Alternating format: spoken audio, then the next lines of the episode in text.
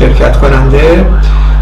بحث امروز مشخصا از دو زاویه مطرح میشه برای روشنسازی مفهوم برنامه.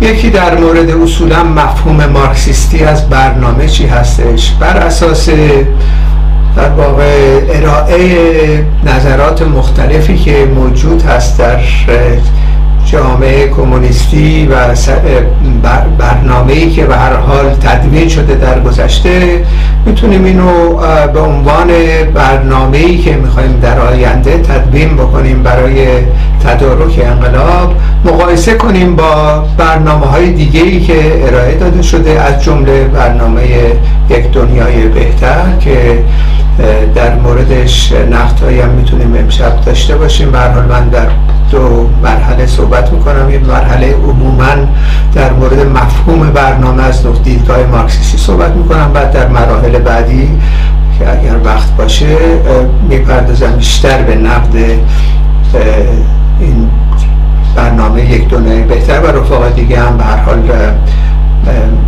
مبازه خودشون رو طرح می‌کنن.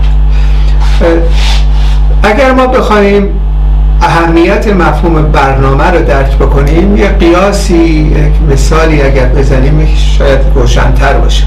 و اونم اگر تجسم کنیم یه عده کوهنورد بسیار مجرب و کاملا حرفه‌ای قصد دارن یه قله کوهی رو فتح بکنن و به اون به اصطلاح صعود بکنن و همچنین در واقع اقداماتی بکنن برای اینکه این قلعه رو در واقع به مرحله فرجام برسونن و صعود به اصطلاح خودشونو. اینها در وهله نخست با وجود بسیار تجارب گذشته ای که داشتن و همچنین در واقع قابلیت هایی که کسب کرده در گذشته نیاز به یک نقشه راه دارند. یعنی در واقع ما همینطوری دیم خیلی ماهر و خیلی برجسته رو بفرستیم کوهنورد رو بفرستیم به یه قلعه مثلا اورست. اینها محققا خب اگر نقشه راهی نداشته باشن محققا با شکست بر بخورن. چون عواقب اصطلاح مختلفی صعود یک قلعه به وجود میاره که از پیش باید زمین ریزی بشه. یعنی در واقع این ماجرا به این ترتیبه که اینها به هر حال کسانی که افراد برجسته هستن این کار این کار هستن و این کار می‌کنن یک نقشه راه دارن. یعنی در واقع پیچ خمهای کو از کدوم دامنه شروع بکنن و کجا عقب نشینی بکنن کجا پیشروی بکنن اگر برف اومد چی کار بکنن و غیره. اینا در واقع باید نقشه راه وجود داشته باشه تا این افراد بتونن غلبه کنن به این کوه اگر این قیاس کنیم به مسئله سیاسی. ما اگر این افراد برجسته رو به عنوان حزب پیشتاز کارگری قلمداد کنیم و بشناسیم اون نقشه راه برنامه این حزب هستش. یعنی در واقع برنامه حزب ستون فقرات حزب است. یعنی بر اساس این برنامه هستش که نقشه راه هستش که قدم های مختلفی میشه برداشت و تدارکات انقلاب دید. بنابراین اهمیت برنامه بسیار بسیار مهمه و این برنامه در تاریخ به هر حال از زمان خود کارل مارکس تدوین شده و اهمیتش خود کارل مارکس بیش از هر کسی دیگری درک کرد. و همچنین در دوران لنین و بولشویکام به هر حال برنامه خاصی رو تدوین کردن و پس از اونم در بسیاری از گرایش های مختلف جهانی انقلابی ما این برنامه رو مشاهده می‌کنیم.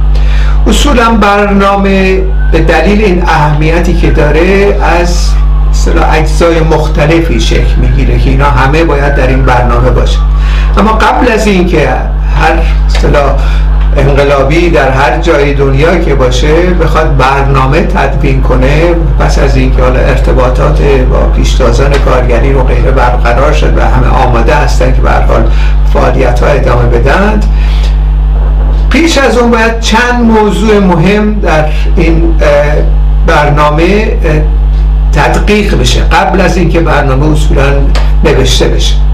اینها سه مورد مشخص است که در کشورهای مختلف هم در هم دوران مارکس هم در دوران بولشویکا این تحلیل ها رو داشتن قبل از اینکه شروع به نوشتن برنامه و تدوین برنامه کنن. یکی این مسئله اول این هستش که اصولا صورتبندی اجتماعی اقتصادی سیاسی اون جامعه چی هستش؟ یعنی در واقع انقلابیون باید کاملا آشنا باشن به اون چیزی که در جامعه میگذره. و تلاطم هایی که شده ارتباطاتی اتفاق افتاده و اقداماتی شده مبارزاتی شده اینا جهت های خاصی رو نشون میده در جامعه. این نکته نکته اول مسئله صورتبندی اجتماعی اقتصادی سیاسی. بسیاری از مسائل رو برای پیشبرد مقاصد انقلابی روشن می‌کنه. یعنی به هر حال تحلیل مشخص از وضعیتی که موجود هست در جامعه. و از لحاظ اقتصادی مسائل چگونه هستش؟ چه به اصطلاح اقتصادی حاکم است نیروهای اجتماعی کدوم ها دارن مبارزه می‌کنن در صف مقدم قرار دادن آگاهی به چه درجه رسیده؟ تمام اینها جزئیاتی هستش که این انقلابیون برای تدوین برنامه باید در دست داشته باشن نکته دوم این هستش که ماهیت اون نیروی بازدارنده انقلاب. یعنی دولتی که در حاکمیت هست چی هستش دقیقا؟ این دولت بس کجا برون اومده و پیش زمینه این ظهور این دولت چی بوده؟ ارتباط این با کشورهای امپریالیستی و غیره چی بوده؟ و دقیقا اگر این دولت مرتبط بوده به کشورهای امپریالیستی ماهیت خود امپریالیسم چی هستش؟ و اصولا نقش امپریزم در آوردن این دولت مشخصی که در جامعه است چی بود؟ یعنی آغاز در واقع برای تحلیل اقتصادی از وضعیت دولت آغاز از امپریزم هستش و این مشکلی بود که ما در گذشته در ایران داشتیم. 1357 متاسفانه بسیاری از نیروهای مارکسیست و انقلابی خیلی برجستم از این آغاز نکردن از مفهوم امپریزم شروع نکردن از مفهوم خود این دولت بر اساس یک تئوری های اشتباهی که استالینیسم ارائه داده بود. یعنی مسئله انقلاب دو مرحله و یک بخشی از برجوازی مترقی هستش و یا مثلا خورد برجوازی مترقی و غیره. به همین دلیل بود که آغشته شدن به طرفداری از یک رژیم ارتجایی تر از رژیم شاه در ابتدا و بعدش هم کاملا تمام موقعیت های انقلابی رو با وجود شرکت میلیونی توده ها و همچنین اعتصابات سراسری کارگری از دست دادند. یعنی در واقع به همین سادگی تئوری انقلاب برنامه مشخصی در مورد ماهیت دولت و ارتباط عموم با امپریالیسم نباشه به اینجا میکشونه کارو که در واقع در برنامه وجود نداشت. این موضوع موضوع امپریالیسم آغازگاه نبود برای تدارک انقلاب. نکته سوم اون هم مسئله اساسی و اصلی هستش که باید در, در موردش بحث بشه در میان کسانی که می‌خوان برنامه و حزب و تشکیلات ایجاد بکنن صفبندی طبقاتی هستش. ولی در واقع در جامعه ما در نهایت چه طبقه ای هستش که باید حاکمیت بکنه؟ آیا یک طبقه برجوها همطوری خوب ادامه بده با ظاهری بهتر تزئینات اصطلاح دموکراتیک؟ مثلا این شکل ظاهری مثلا اسلام سیاسی و غیره که بعضیا علم می‌کنن کنار بره و یک حکومت برجوهای معقول بیاد. یعنی این حکومت اگر سر طبقه کارگر رو با چاقو داره قطع می‌کنه یه حکومتی بیاد برجوهی منتها سر طبقه کارگر رو با پنبه ببره. این اشکالی نداره. اینه در واقع اون ماهیت این اصطلاح دولتی که قرار بعدم بیاد. یا اینکه دولت دیگه ای که متکی به توده های عظیم هست طبقه کارگر در رأس اون قرار داره باید به حکومت برسه و قدرت برسه. این تفاوت های اینجا مشخص و روشن باشه در این برنامه که کی قرار حاکمیت بعدی رو به دست بگیره. یه ترکیبی از کارگران و خرد و برجوازی و برجوازی و غیره که حالا یه مقدارم دموکرات هستن یا مشخصا شوراهای کارگری. این مسئله اساسی هستش. در واقع بحث مارکس از اینجا نشأت می‌گیره که شوراهای کارگری باید به قدرت برسن. و این خود مارکس هم دست به نوشتن برنامه زد و برنامه هاش هم در حال برنامه هایی هستش که حتما باید توسط انقلابیون خونده بشه و دقیق روشن بشه که چه نوع روشی اتخاذ کرد. مثلا برنامه نقد برنامه گوتا در اونجا اشاراتی می‌کنه. برنامه که 1880 در فرانسه برای حزب حزب کارگری فرانسه نوشته شد که مارکس نقش تعیین کننده در اون داشت. این روش رو نشون میده. همین روشی که اشاره کردم و همچنین در ارتباط با برنامه بولشویکام چنین تحلیلایی از پیش بود. یعنی دقیق روشن بود که ماهیت این رژیم چی هستش مالیت ماهیت این دولت چی هستش ارتباطات با امپریالیسم چی هستش و صفبندی طبقه طبقاتی باید چگونه پیش بره؟ کی قرار حاکمیت به دست بگیره؟ برای همین بود که در نهایت شعارش قدرت به شوراها رو به بلشویکا مطرح کردن چون دقیق از ابتدا در برنامهشون این جای گرفته بود. خب پس از این پیش مقدمه در ضمن این مسئله بحث در مورد این نوع موضوعات و ما 7 سال پیش خطاب به تمام گرایش های موجود دادیم که بیاییم سر مسائلی که مرتبط میشه به ساختن یک حزب در تحلیل نهایی و همچنین مسائل گریهی مارکسیستی تحت عنوان پروژه احیای مارکسیستی بیاییم با هم صحبت کنیم بحث کنیم تبادل نظر بکنیم. همینطوری نرید برنامه بر خودتون از طرف حزبتون بسازید و بنویسید و تبلیغ کنید و غیره. اینا رو فعلا نگه دارید بیاید بحث بکنیم بحث های ریشه بکنیم که طبقه کارگر نیاز به چه حزبی داره و طبقه کارگر نیاز به چه ستون و فقراتی داره که این برنامه باشه. اینا رو بحث بکنیم که متاسفانه هیچ کدوم اعتنایی نکردن امتناع کردم حتی تخریب کردن و از پشت خنجر زدن که اصولا این بحثا باز دشه چون زینه پس از اینکه این دکون هایی که باز شده رو نگه دارم. حفظ بکنن یه طرفدار و غیرم دارم و همین ترتیب در تصورات خودشون می‌خوان برن انقلاب سوسیالیستی بکنن و رهبری رو به دست خب این در واقع ما یک اقدام مشخصی هم دو سه بار در واقع انجام دادیم دعوت کردیم. از تمام گرایش های موجود کمونیستی که این بحث رو باز کنیم که متاسفانه این کار نکردن.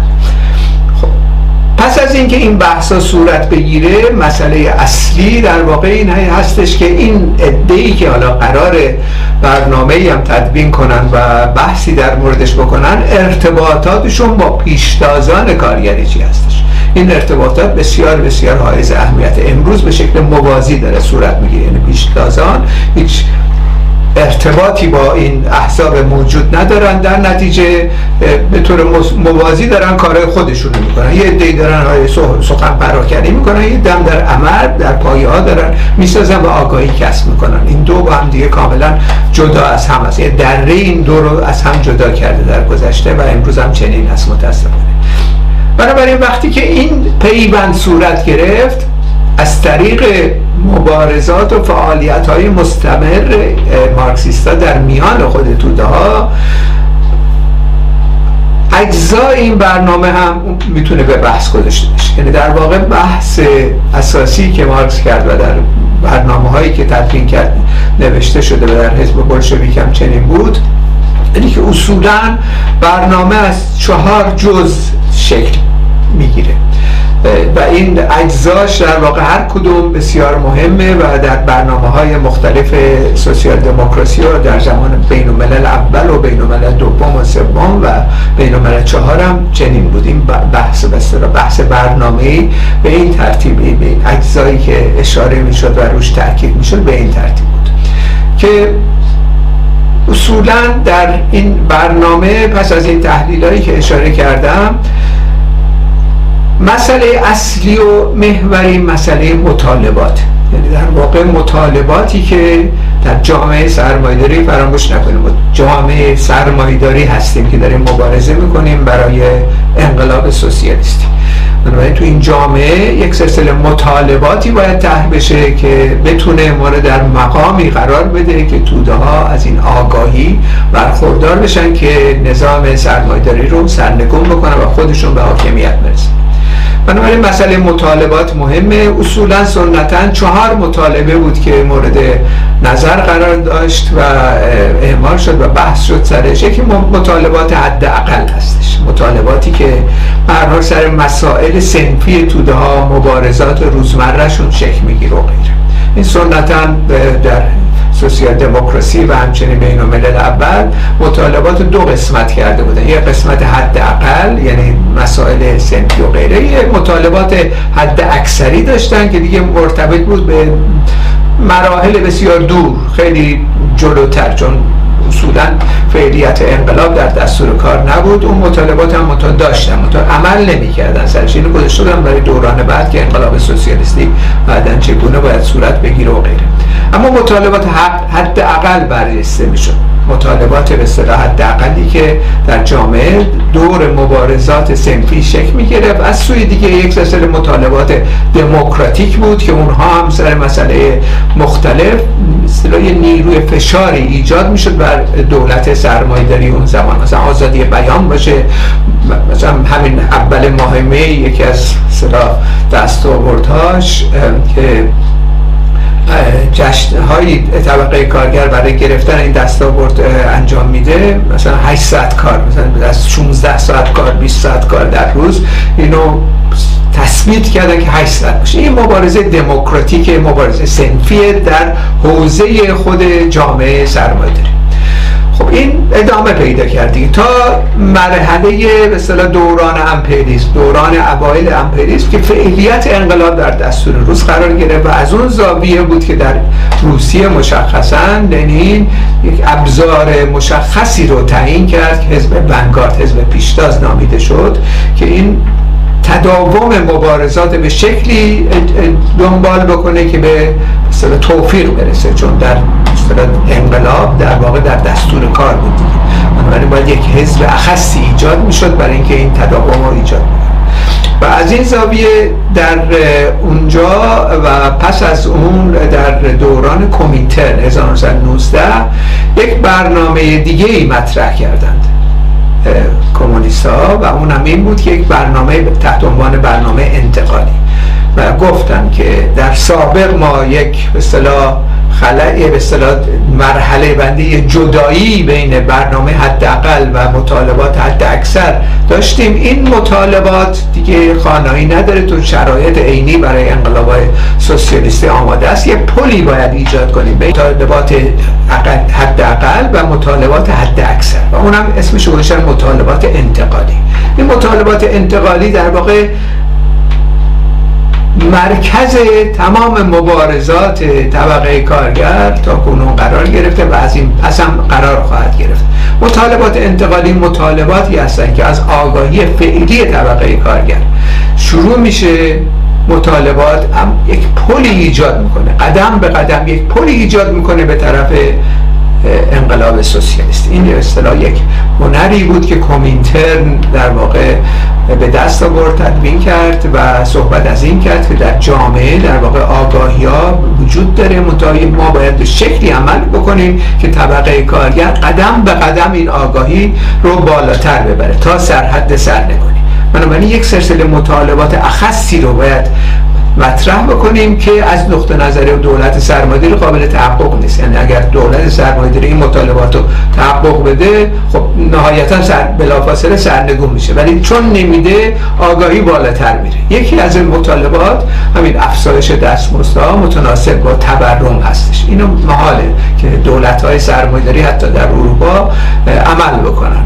مرتب این موضوع مطرح شده و میشه که اینها در واقع دستمزد ها رو بسیار کمتر از رشد تورم رشد میدن و یا مسکوت نگه میدارن. همون حد نگه میدارن و مبارزاتی که شروع میشه یه مقدار به اصطلاح توافقایی با اتحادیه کارگری می‌کنن و غیره.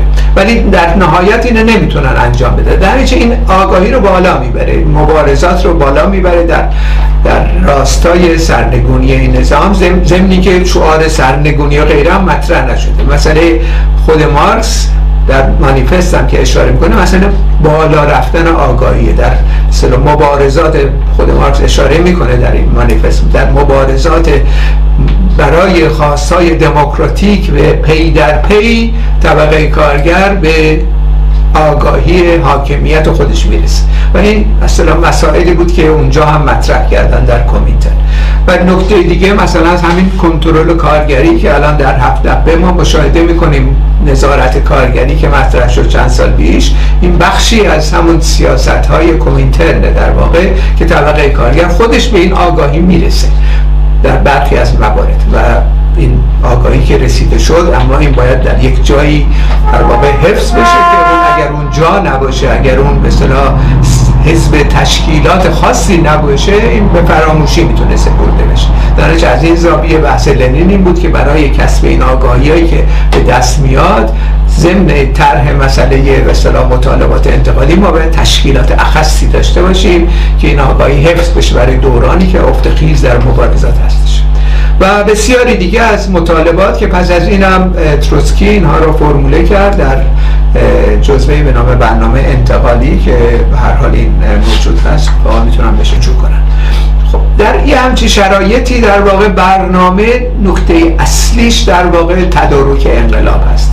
منتها در این ارتباط این برنامه باید شامل تحلیل های اجتماعی سیاسی باشه در تحلیل های مشخص امور اجتماعی باشه و درگیری داشته باشه با تمام مسائل روزمره طبقه کارگر. طبقه کارگر پس از اینکه تشکیلاتش ساخت و این برنامه رو اتخاذ کرد این برنامه هم بازه. یعنی در بر اساس تجارب عملی می‌تونه تغییر بکنه. شعارها و مطالبات می‌تونه اضافه بشه بهش. یعنی در واقع یه چیز فیکس کاملا منسجمی نیستش که باید هر کی اینو پذیرفت عضو این حزب هست و هر کی نپذیرفت و اگه بخواد در واقع صحبتی بکنه عضو این حزب نیست. یعنی در واقع این سیستمی که احزاب موجود احزاب تصنعی که ساخته شدن انجام میدن. در صورتی که چنین نیستش. در زمان خود حزب بلشویک هم چنین نبود. برای همین برای اینکه این برنامه بتونه تکمیل بشه تداوم پیدا کنه و بهتر بشه باید مسئله محوری و اصلی این تشکیلات باید مسئله به رسمیت شناختن حق گرایش باشه. یعنی آزادی بیان آزادی تشکل در درون تشکیلات. این مسئله محوری و اصلی هستش که تضمین می‌کنه تداوم این برنامه اگر بخوایم احزاب بروکراتیکی که هر کی مخالفتی بکنه با پیشوا افراد بندازن بیرون یا مثلا اخراج کنن یا اگر زور و قدرت هم داشتن اعدام بکنن مثل دوران استالین خب این هیچ وقت به جایی نمی‌رسه. یعنی طبقه کارگر هیچ وقت نمی‌تونه در حاکمیت قرار بگیره. زمانی که این نوع مسائل در دوران پیش و انقلاب مسدود میشه و یا یا سر، سرکوب میشه در, در واقع.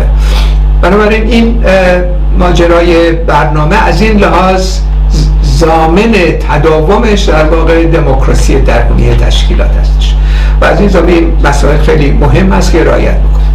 حالا در بخش دوم کوتاه من پس از اینکه این مثلا نکات عمومی رو گفتم در ضمن نکات و مکتوبم هستش رو. اگه بخوام رجوع کنم بعدا اینو میذار پین می‌کنم بالا.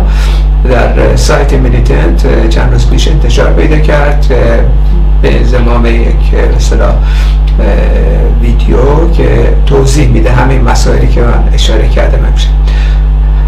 اما اگر این روش از نوشتن برنامه رو ما بپذیریم. ببینیم این برنامه یک دنیای بهتر. برنامه یک دنیای بهتر البته تفاوت با برنامه های دیگه ای که نوشته شده نیست. یعنی برنامه هستش که دور کیش شخصیت ساخته شده و یک برنامه هستش برای ایجاد توهم در درون طبقه کارگر.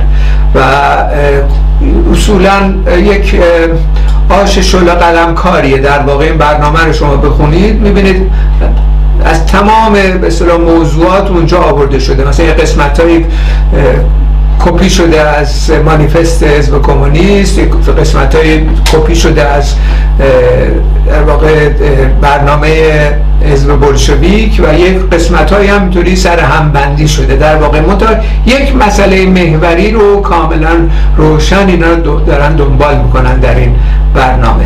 و این برنامه رو می‌تونم بگم یه برنامه ایدولوژیکه در واقع ربطی به جنبش کارگری و تحلیل و غیره نداره. بر اساس اون توضیحاتی که دادم و تفسیرهایی که شد خود مارکس هم دنبال کرد. این برنامه ارتباطی اصولا نداره. یک برنامه ایدولوژیک برای منظور خاصی. منظور خاصم خیلی روشن اینه که حزب کمونیست کارگری در آتیه به قدرت برسه. این منظور این برنامه اینه. حالا بقیه شاخ و برگار و غیره رو کنار بذاریم ولی اینم در واقع در بعضی از موارد کاملا روشنه که محسوسی که این چه موضوعی رو دارن دنبال می‌کنن. مثلا صحبت از کمونیسم کارگری می‌کنن این کمونیسم کارگری میگن یه جنبشه. خب این جنبش هم میگن همیشه بوده. یعنی ما یه جنبشی به نام جنبش کمونیست کارگری داریم در داخل ایران. داشتیم. این برنامه مثلا 28 سال پیش نوشته شده. و تا کنون هم خب خیلی طرف دارن. صحبت از جنبش می‌کنن. مارکس هیچ وقت صحبت از جنبش کمونیست کارگری نگرد بله کمونیستایی بودن. کمونیستا در زمان خود مارکس که دیگه بزرگترین تشکیلات کمونیستی آگاه و به نام اتحادیه کمونیستا رو ایجاد کرده بود چیزی در حدود 200 250 نفر عضو داشت. خب این نمی‌تونم خودش رو ما جنبش کمونیست کارگری هستیم. خب این حرف اصولا بیجا هستش چون جنبش کمونیست کارگری اگر در سطح جهانی به این شکلی که اینا ترسیم می‌کنن وجود داشت خب انقلابات صورت گرفته بود تا کنون دیگه. یعنی مسئله نقض تمام بحثای مارکس این بحث. یعنی اینکه مارکس در مانیفست صحبت از این می‌کنه که آگاهی باید از طریق مبارزات به تدریج به دست بیاد تا قدرت در واقع سرنگون بشه. اینا دارن صحبت می‌کنه این آگاهی هستش در جامعه. کمونیسم کار یه چیز اختراع کردن به نام جنبش کمونیست کارگری. در رأس این جنبش کارگری هم کیه؟ حزب کمونیست کارگری. خب خیلی روشنه دیگه. اون داستان ساختگیه در واقع.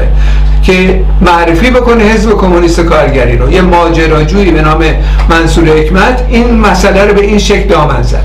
یعنی در واقع در برنامهشون شما مطالعه بکنید می‌بینید صحبت از جنبش کمونیست کارگری می‌کنم و جنبشی هم که وجود نداره در نتیجه تمام رجوع میدم به حزب کمونیست کارگری. بعد از همه مهمتر مسئله تسخیر قدرت و قدرت سیاسیه. باز دوباره اینجا یه چند تا تیکه هایی از جاهای مختلف اینا کپی اینجا کردن منتها خودشون صحبت از این می‌کنن که در ایران باید همه دموکراسی باشه و غیره شوراهای مردمی در ایران به وجود بیاد. در این برنامه. شوراهای مردمی یعنی چی؟ آیا مثلا مارکس صحبت از این می‌کرد که همه مردم همه انسانهای شریف در جامعه همزمان همه میان قدرت می‌گیرن. یا صحبت از این می‌کرد پرولتاریا باید قدرت بگیره. دیکتاتوری انقلابی پرولتاریا یعنی دولت کارگری دولت سوسیالیستی که به قدرت می‌رسه. انسان ها در جامعه هستند. انسان انسان ها در دو طبقه متخاصم شکل پیدا کردن. که در مانیفست مارکس صحبت از دو اردوگاه می‌کنه. یه اردو هم اینا اشاره می‌کنن اینجا.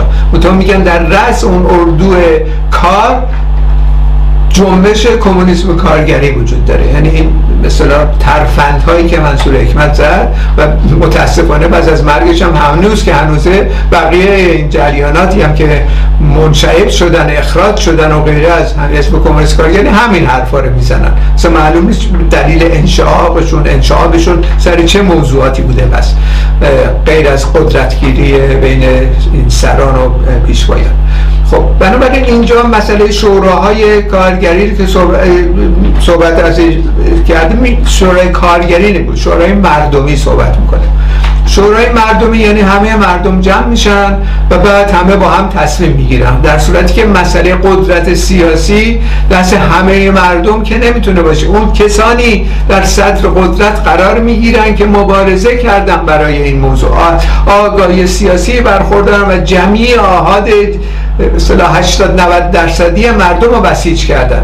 و اینجا بحثای خود لنین می‌کنه و مارکس می‌کنه میگه دقیقا در جامعه طبقاتی در جامعه که مبارزات شکل می‌گیره حتی در اردوی کار یک طبقه برجسته هستش. اونم طبقه کارگر هستش. چرا؟ چون در یک تجمع بزرگی اینا کار می‌کنن بنابراین از آگاهی بالاتری برخوردار میشن. اینو در کاپیتال در واقع مارکس توضیح میده که چگونه هستش. تعریف طبقه ای از لحاظ اقتصادی می‌کنه میگه به این شکل هستش که این آگاهی در یک بخش خاصی از جامعه عالی تر میشه و این بخش خاص قدرت سیاسی رو می‌گیره.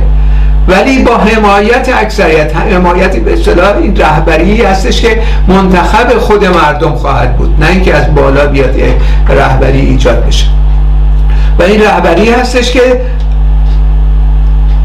شرایطی آماده می‌کنی که عالی ترین دموکراسی موجود در در تاریخ در واقع اتفاق میفته این اتفاق افتاد در انقلاب روسیه در همون چند سال اولش. نشون داده شدی وقتی شوراها به قدرت رسیدن چه دموکراسی عالی در جامعه می‌تونه برقرار بشه که متاسفانه 14 کشور حمله نظامی کردن که اینو نابود کنن. بنابراین یه مقدار به خطر و مشکلاتی پیش اومد به دلیل این موضوع. ولی مسئله ای که هست اینه که بحث مارکس دقیقا اینه که شوراهای کارگری باید به قدرت میسن در بحث برنامه حزب کمونیست کارگری اصولا مطلقا هیچ اشاره به این نمیشه.